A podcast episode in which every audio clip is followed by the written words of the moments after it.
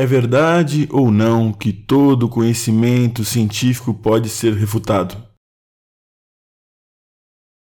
Existe sentido na ideia de que, para cada descoberta científica, anos mais tarde, uma nova teoria acaba por desfazê-la por completo?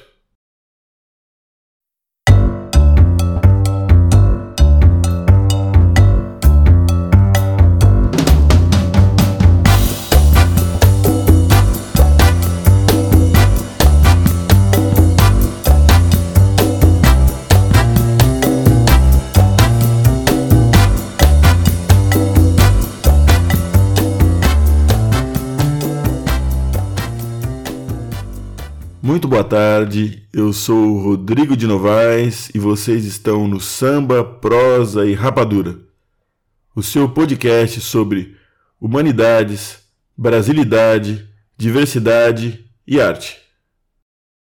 Um pouco mais sobre o nosso podcast você pode ler no site Rodrigo Novaes LMA Laranja Montanha Árvore. Ponto wixsite.com barra Rodrigo de Novaes e nesse espaço há uma sinopse sobre alguns dos episódios. Há também a nossa aba Contatos, onde você pode enviar sugestões de novos episódios ou críticas. O episódio de hoje é A Ciência e a Pandemia do Coronavírus. Antes de tudo, gostaríamos de pedir desculpas pelo atraso na divulgação desse episódio. O que acontece é que há duas semanas atrás a minha casa foi assaltada e parte do material do estúdio irremediavelmente perdido. Agora vamos à discussão. Para iniciar o tema, é necessário que me apresente novamente. Eu sou Rodrigo de Novaes, médico de família formado em medicina pela Faculdade de Ciências Médicas de Santos, tendo feito residência em medicina de família pelo Grupo Hospitalar Conceição e mestrado em saúde coletiva e epidemiologia pela Universidade Federal de Santa Catarina e gestão em saúde pela Fundação Getúlio Vargas e USP. Perdoe esse pródromo. Usei-o apenas para dizer que sobre o assunto eu sei do que estou falando. Nunca a ciência foi tão contestada como nos dias atuais. Então, por isso, para começar a discussão, voltemos no tempo aproximadamente 2.500 anos atrás. Quando falamos de ciência, falamos no método cartesiano, na forma de pensar como o Ocidente pensa. Falamos da cultura ocidental. Então, por isso, essa digressão que estamos fazendo agora.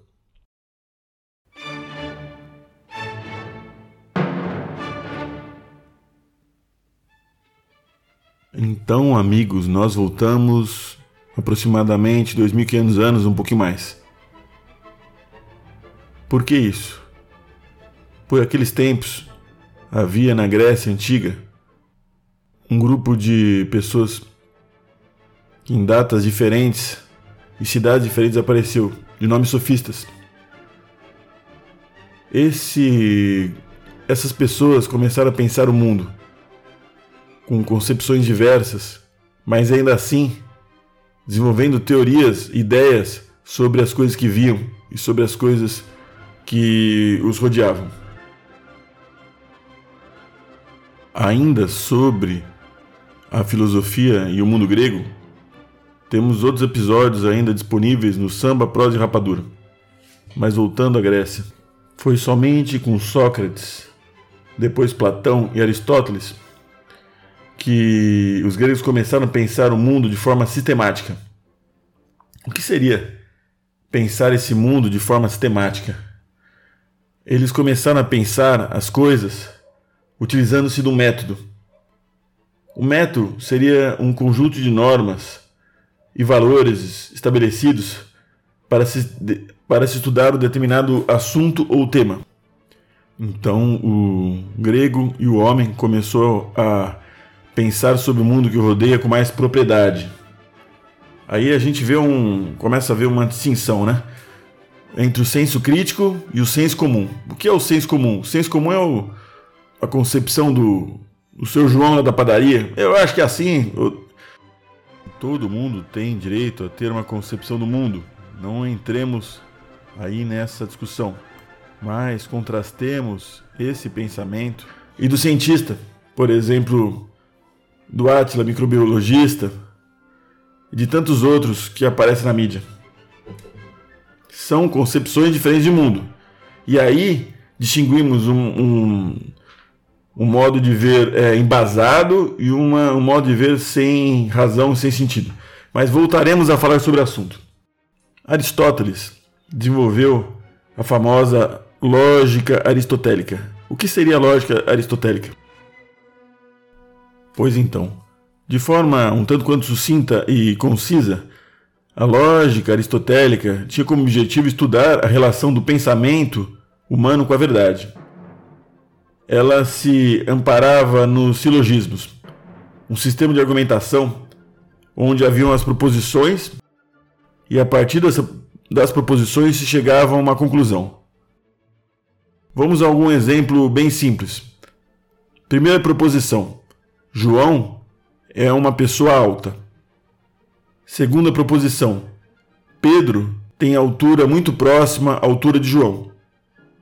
Conclusão: Logo, Pedro também é uma pessoa alta. Vocês percebem?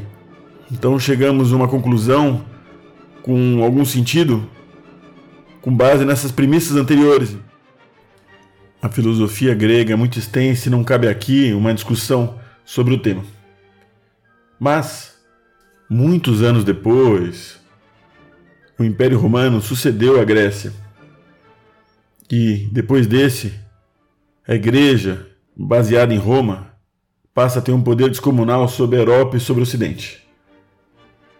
A Igreja se ampara num conjunto de ideologia e concepções de nome escolástica esse escopo ideológico se ampara, depois de algum tempo, no pensamento dos principais filósofos gregos, Sócrates, Platão e Aristóteles.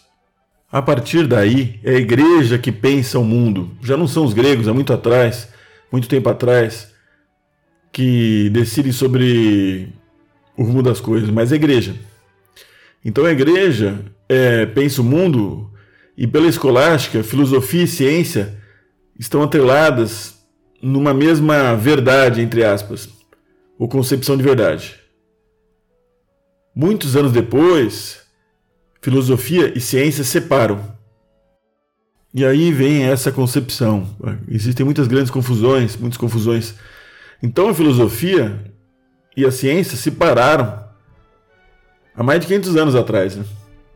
Da mesma forma como com a queda do poder da religião e da Igreja Católica sobre o Ocidente, religião e ciência lentamente se apartam uma da outra. Também há muito tempo, astronomia, uma ciência bem estabelecida, se separa da astrologia. Estamos vendo a separação de crenças cada um tem a sua, da ciência propriamente dita. Então são coisas diferentes. E esse cisma aconteceu, ou começou a acontecer há centenas de anos atrás. Havia o paradigma de Deus, Deus era tudo, a luz, o caminho. E no, no, no tempo contemporâneo, vivemos o paradigma da ciência. O homem ouve muito a ciência. E aí temos os seus prós e seus contras desse paradigma contemporâneo, mas sobre esse tema também discutimos num podcast anterior e não iremos nos não iremos perder tempo nesse tipo de reflexão. Um grande personagem do que discutia muito a ciência e o conhecimento humano era Carl Sagan, o grande cientista e altruísta. Foi ele que encabeçou a série famosa Cosmos, há mais ou menos 30 anos atrás, série essa que foi repetida, reproduzida novamente, sobre outros nomes na atualidade. E justamente ele fazia essa discussão sobre. Uh, ele, ele apartava a ideia do senso comum do senso crítico, senso crítico estabelecido na ciência. Então eu digo para todos, eu sugiro uma grande leitura, um livro de David W. Carraher. Então, só para a gente não se perder, David, D-A-V-I-D, daí segundo sobrenome W, daí terceiro Carraher, C-A-R-R-A-H-E-R. O título do livro é Senso Crítico, do dia a dia às ciências humanas. Diante dessas confusões da atualidade, essa obra é das mais úteis e atuais. David é professor da Universidade Federal de Pernambuco. Vamos a algumas frases e discussões sobre esse livro, presentes no livro. Agora eu abro aspas porque estou citando o autor. Os seres humanos são, de modo geral, relutantes em mudar seu ponto de vista sobre os fenômenos de seu interesse no dia a dia. É, o indivíduo que possui a capacidade de analisar e discutir problemas inteligente e racionalmente, sem aceitar de forma automática suas próprias opiniões ou as opiniões alheias, é um indivíduo dotado de senso crítico. Então, existe o senso comum, e a ideia remete às histórias dos nossos avós, algumas frases como quem senta não sei em que lugar vai engravidar, se você tomou um vento forte vai ficar com a cara torta, esse tipo de coisa que todo mundo ouviu na vida. Né? Então, talvez influenciado por políticos ou pessoas de índole malevolente, você observa nos bares, em ambientes públicos e nas mídias sociais conversas absurdas contestando a ciência, feitas por pessoas que talvez não saibam, mas dependem da ciência no seu cotidiano mais íntimo, que vão ao trabalho graças ao ônibus produzido por alguma forma de ciência, que se alimentam de comida antes refrigerada, preservada pelo frio e aí, novamente, falamos de ciência. Pessoas que vivem muito mais hoje do que antes. E, de novo, nos... estamos repetindo a ciência. Alguns posts ou vídeos. Primeira coisa, post. Um post é uma é algo onde alguém fez um pôster né, com algum aplicativo como Canvas ou, ou outro do gênero e colocou uma frase, botou junto também uma foto. O que é aquilo? Verdade? ele é uma argumentação, existe alguma argumentação. Aquilo é nada. Primeiro que aquilo é nada.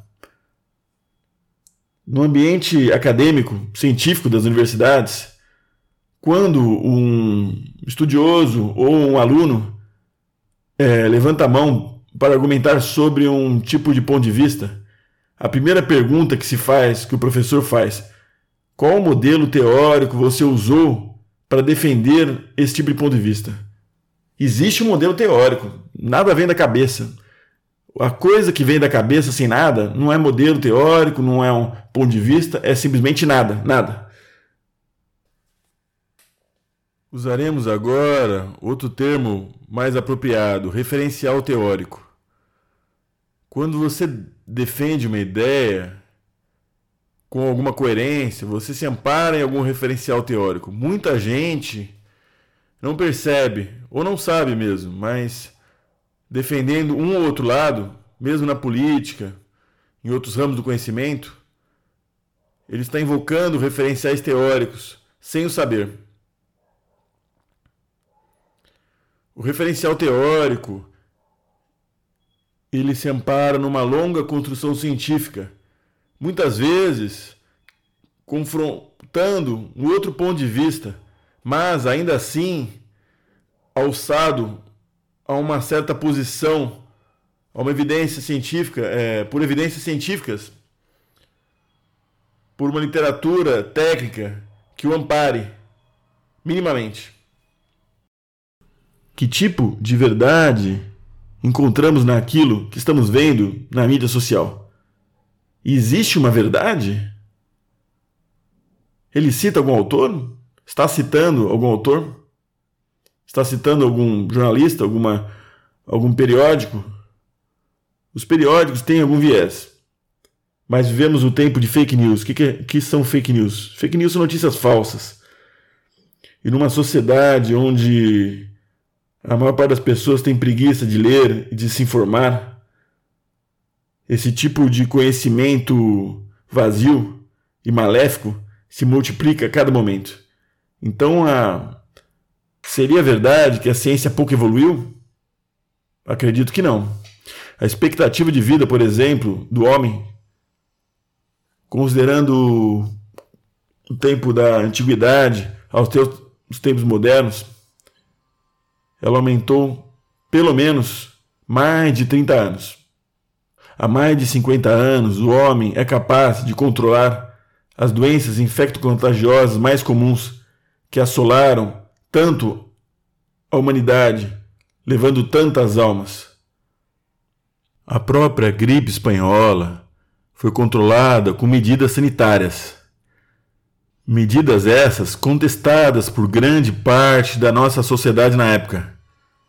Mas imaginemos como era essa sociedade há 100 anos atrás o nosso país tinha um índice de desenvolvimento humano e a renda per capita, por exemplo, inferior à de outras nações amigas como a Bolívia. Então, grande parte da população não tinha acesso à educação e vivia em completa miséria.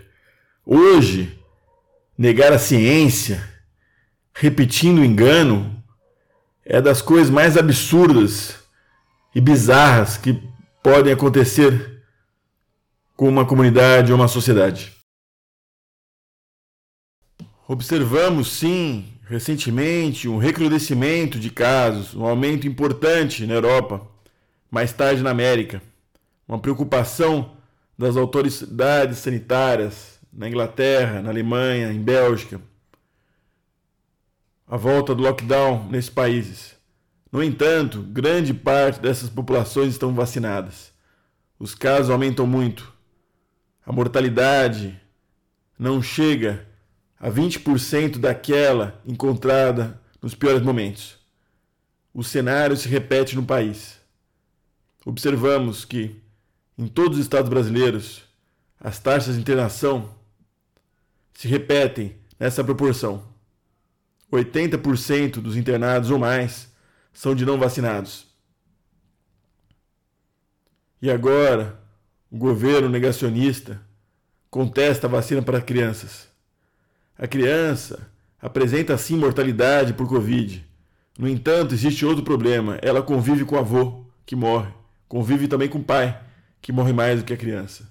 A discussão, portanto, é muito mais ampla e amparada cientificamente. Fiar-se em palavras de pessoas que contestam a ciência é inaceitável. Mais do que isso, esse tipo de comportamento leva a mais mortes, mais ainda do que aquelas outras pessoas que se perderam pelo caminho. Que caminho seguir? O que fazer nesse cotidiano? Tomar as vacinas, usar máscaras, acompanhar informações de alguns personagens, como por exemplo Átila, microbiologista, ou Pasternak, Natália Pasternak. O caminho é simples, mas passa pelo mínimo de coerência. Esse mínimo está casado hoje e sempre com uma ética e com a solidariedade humana. Boa tarde a todos.